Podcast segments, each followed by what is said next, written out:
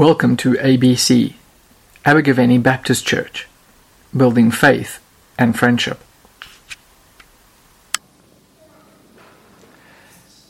There's a saying that says a leopard cannot change its spots. That you are who you are, and that is it. But this is not the Christian gospel. We believe that all people can change, that all people can be made new again in Jesus. Now, in Ephesians chapter 4, Paul has been focusing on unity and he's been speaking against gossip and bitterness and anger and slander and unforgiveness because all of these things create disunity in the church. But you can just imagine someone sitting in Ephesus and saying, But I can't help it. That's just who I am. When people say certain things and do certain things, they get under my skin and I just lash out in frustration and anger I can't help it. That's who I am. But you can change. Because as Christians, we have a new identity as children of God. And that's why Paul writes in verse 1, he says, verse 1 of Ephesians chapter 5, Be imitators of God, therefore, as dearly loved children and we all know how children love to imitate their parents. You'll see a little boy copying his father, pretending he's driving the car or pretending he's mowing the lawn. A little girl dressing just like her mother. Even Naomi will grab uh, Victoria's hat off her head and put it on her own head. And then all of a sudden comes the big smile because she's wearing mommy's hat. And in a similar way, we need to be like little children, imitating our Father in heaven. But how do we imitate our Father in heaven? How do we imitate God? Now, in this passage, we are told three times how to live. More literally in the Greek, how to walk. We're told in verse 2 to walk in love. We're told in verse 8 to walk as children of light. And we're told in verse 15 to walk in wisdom. So we'll look at each three in turn. Firstly, walking in love.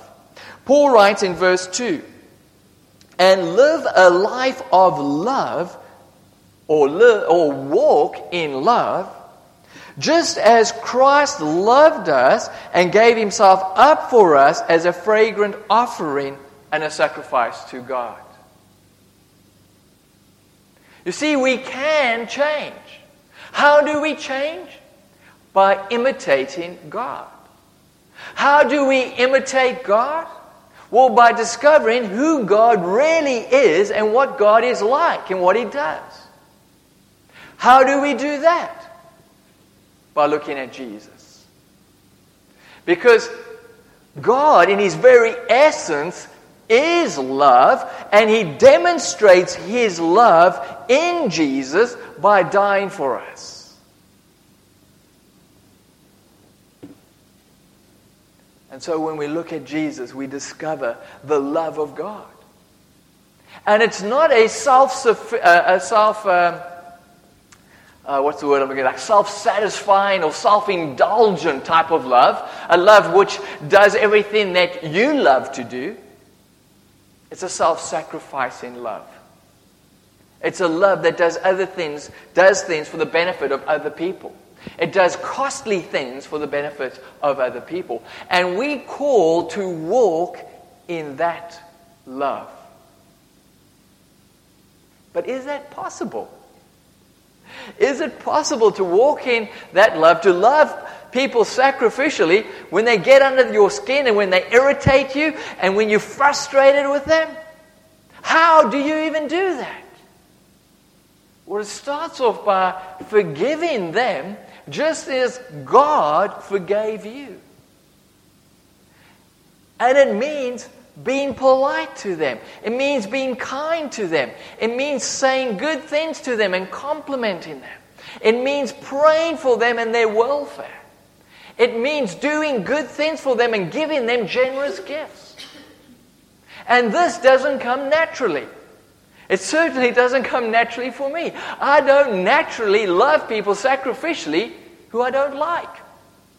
It doesn't come naturally. And that's why it's essential that we first receive the love of God. Paul starts in verse 1 by saying, as dearly loved children, walk in love. It starts by receiving the love of God. You see, when you truly comprehend how much God loves you, that God came to earth in Jesus for you, that He died for you because He loves you and He wants a relationship with you, it will have a profound effect upon you. When we realize and we comprehend this undeserved love that God has for us, it transforms us, it changes us, and it motivates us to love others. If God has forgiven us this much, if God has loved us this much, how can we not forgive others and love others sacrificially? When we receive the love of God and we allow that love to change us and transform us and to motivate us that we can express that love by loving others sacrificially. Secondly, we need to walk in as children of light. Paul writes in verse 8 For you were once darkness, but now you are light in the Lord. Live or walk as children of light. Now, darkness was a symbol and is a symbol for death. It's a symbol for lacking understanding. They're in the dark, not very bright. And it's a, a symbol for secrecy. You do things in the dark and at night so no one can see. Light, on the other hand, is all about life, about knowledge, about transparency. And God is the ultimate source of light, the ultimate source of life and knowledge and transparency. And God's light is, shines in the world through Jesus. Jesus is the light of the world. Now, we all walked in darkness at some stage. We've all done things that lead to death, things that uh, destroy relationships, destroy trust, that bring about hatred and ruin one's life. We've all done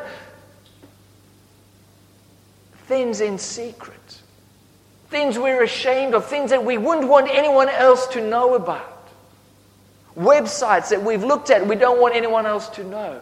Business deals that we've done that we don't want anyone else to know. Hurtful things and slander and jokes that we have said about people that we don't want anyone to know. We've lived in darkness.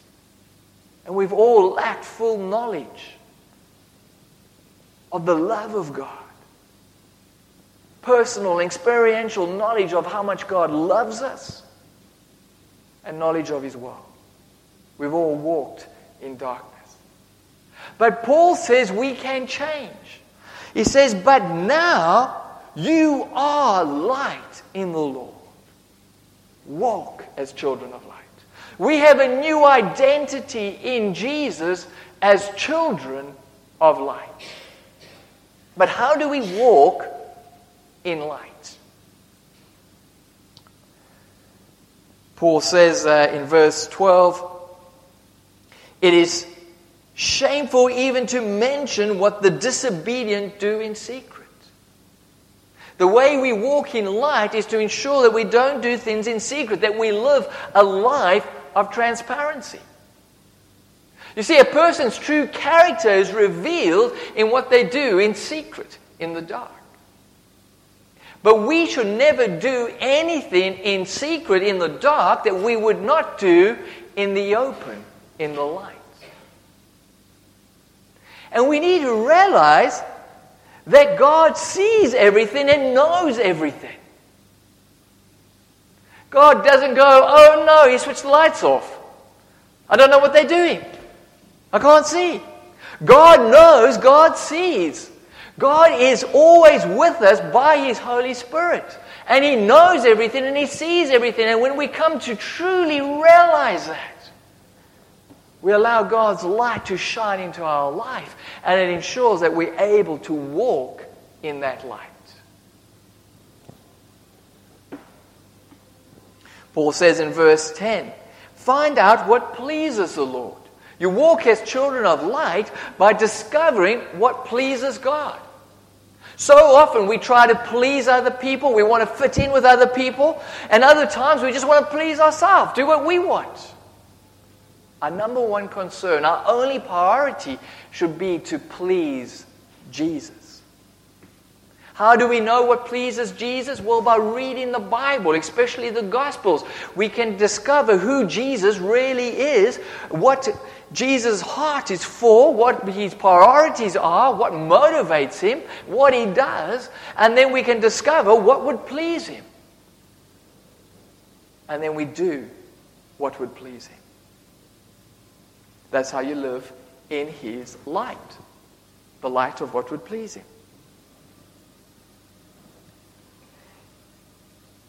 in verse 11, it says, have nothing to do with the fruitless deeds of darkness. The fruitless deeds, they are fruitless because they don't bring about life, they only bring about death. They destroy trust, they destroy relationships, and ultimately it will ruin your life. And Paul says, have nothing to do with those deeds. He doesn't say, have nothing to do with people who do such things. We live in a society full of people who do such things, and we need to love them, we need to be with them. But there are times when we're not able to do what they do. There will be times when you have to say, Well, I'm sorry, but I can't do that. I'm sorry, I, I, I can't watch this with you. I'm sorry, I can't talk about them and slander them and make jokes about them behind their back. I'm sorry, but I, I can't flirt with you because I'm married. Avoiding doing deeds of darkness. And the result of that, verse 11 says, is that you will expose them. Now, when it talks about exposing them, it's not about uh, suddenly campaigning against them, setting up a petition against them, a Facebook page against them. No. It's about simply being who you are and being with them. Verse uh, 13 and 14 says, But everything exposed by light becomes visible, for it is light that makes everything visible. By simply being with them and walking in love and walking in light, God's light will shine in you and through you, and they will actually start to see things in a new light and begin to change. That's why Paul ends by quoting a, a Christian, a very early Christian hymn that was probably used at a baptismal service in verse 14. He says, Wake up, O sleeper, rise from the dead, and Christ will shine on you. Thirdly, we need to walk in wisdom. Uh, verse 15 says, Be very careful then how you live or how you walk, not as unwise, but as wise. We need to be wise. Now, wisdom isn't about having a very high IQ. Wisdom isn't about being super intelligent. Wisdom is about knowing how to behave. It's about knowing how to live. You see, you can have a very intelligent fool. I met a guy once who was incredibly intelligent, probably too intelligent for his own good. Yet he was a fool. He was addicted to drugs and to alcohol. His life was a mess. He was very intelligent. He had an answer for everything. But he didn't have wisdom. He didn't know how to live well. We need to have wisdom. How do we walk in wisdom? Verse 16 making the most of every opportunity because the days are evil. Rather than wasting your life by doing the deeds of darkness that will lead to ruin, foolish acts that will destroy your life, rather make the most of every opportunity by doing good things, wise things. So many people uh, today waste away their life. Uh, they spend hours and hours playing computer games. They spend hours and hours on social media. They spend hours and hours uh, surfing the internet or watching TV. Rather than investing in what really impo- was really important, investing in relationships, investing time in doing good works now, there's nothing wrong with computer games and social media and the internet and the TV, but if you're wasting your life on it, it's not really wise. Victoria and I have been challenged recently about how much time we spend in the evening just collapsing on the couch and watching TV.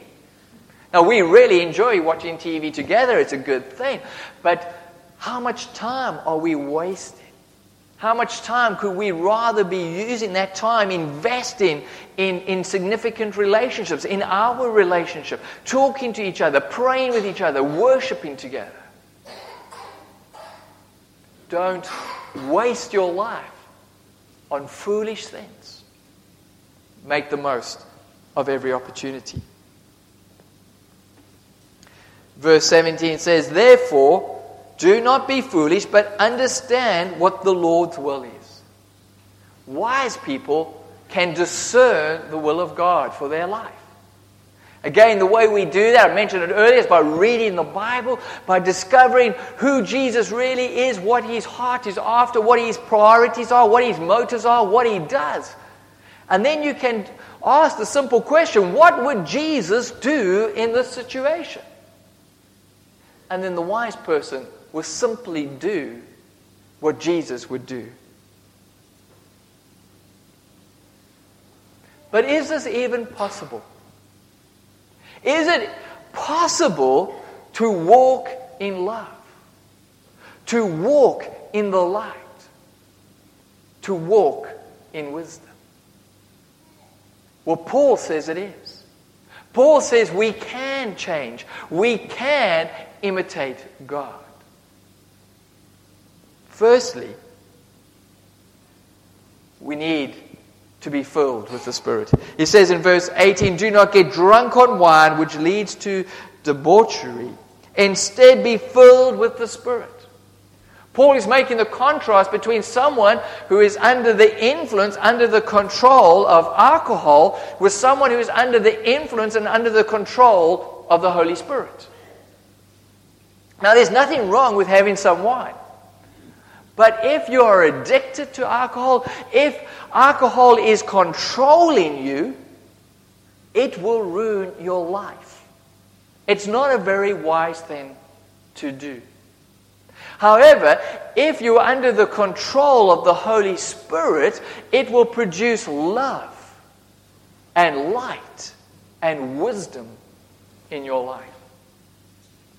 And being filled with the Holy Spirit doesn't mean you receive the Holy Spirit. As a Christian, you already have the Holy Spirit.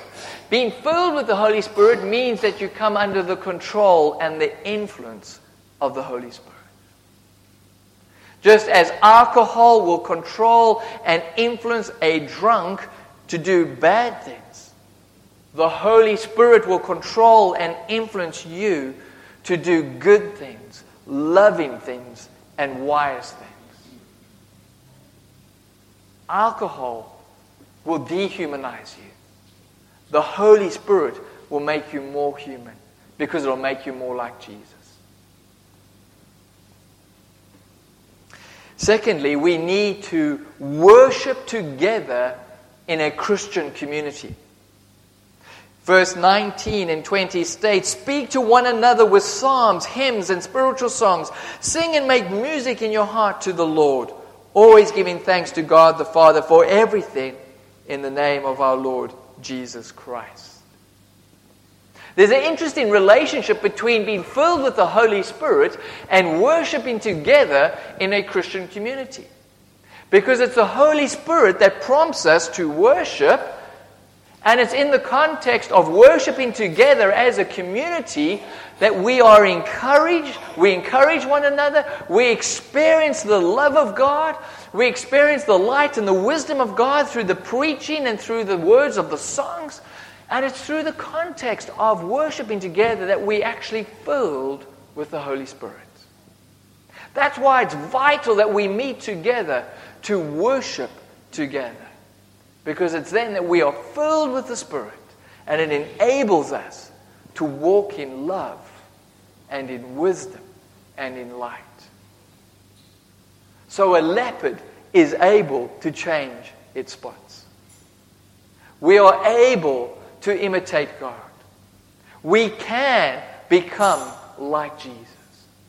We can walk in love. We can walk in the light and we can walk in wisdom. Let's pray.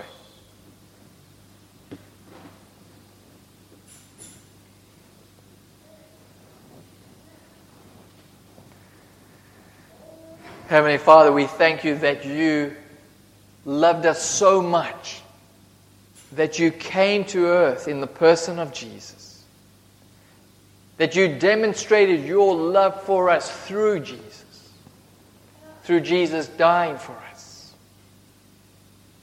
We thank you that through Jesus you brought your light, your wisdom to us so we know how we should live. We thank you that you modeled it for us so that we can imitate you like children imitating their parents. And Father, we thank you that you even go beyond that. You give us your Holy Spirit to empower us and enable us to imitate you. But Father, we confess that so often we have failed to do that. Rather than walking in the light, we have walked in darkness. Rather than walking in wisdom, we have, we have so often done the foolish thing. Father, we pray that you would forgive us and that you would empower us afresh with your Holy Spirit today to walk in love, to do the unnatural thing of loving sacrificially even those people that we struggle with. That you would empower us to walk in light, to be more concerned about pleasing you than anyone else and that you would give us the wisdom to be able to do that. We ask this all in the name of Jesus. Amen.